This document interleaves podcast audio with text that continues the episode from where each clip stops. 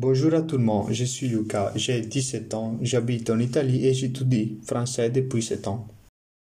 J'ai commencé ce podcast pour améliorer mon français. Ici, je parlerai de football car c'est une de mes passions que j'ai depuis que j'étais enfant.